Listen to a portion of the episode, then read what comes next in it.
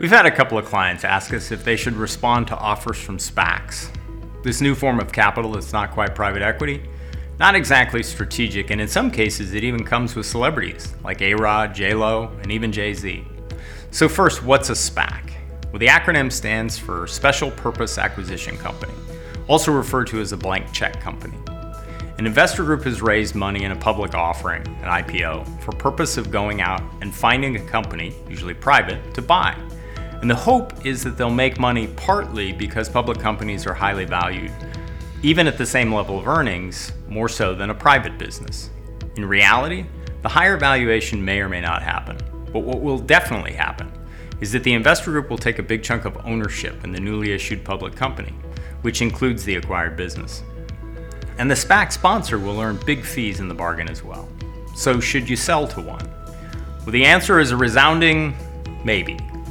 Unless you want to continue to run your business by being a public company, which is more difficult than running a private business, as well as more expensive and invasive, this might not be the right monetization event for you. And it might not be much of a liquidity event either. As a founder, you'll become the majority shareholder of the public company, and those shares will be restricted for sale for a while. And even when they become unrestricted in the future, you can't sell them all at once because you might cause a decline in the stock price and become subject to shareholder lawsuits. If you'd been thinking about selling or wanting to take chips off the table to start to take it easier, spend more time with family, travel, and otherwise check things off the bucket list, you can probably see how selling to a SPAC would be a mistake. So why would a founder consider it? Simple.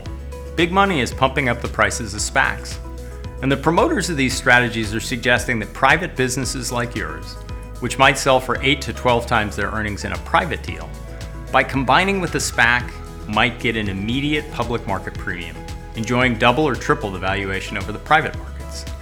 That's compelling. It's also really illusory, possibly a little overdone. There are more than two hundred fifty of these, and most are still looking for investments.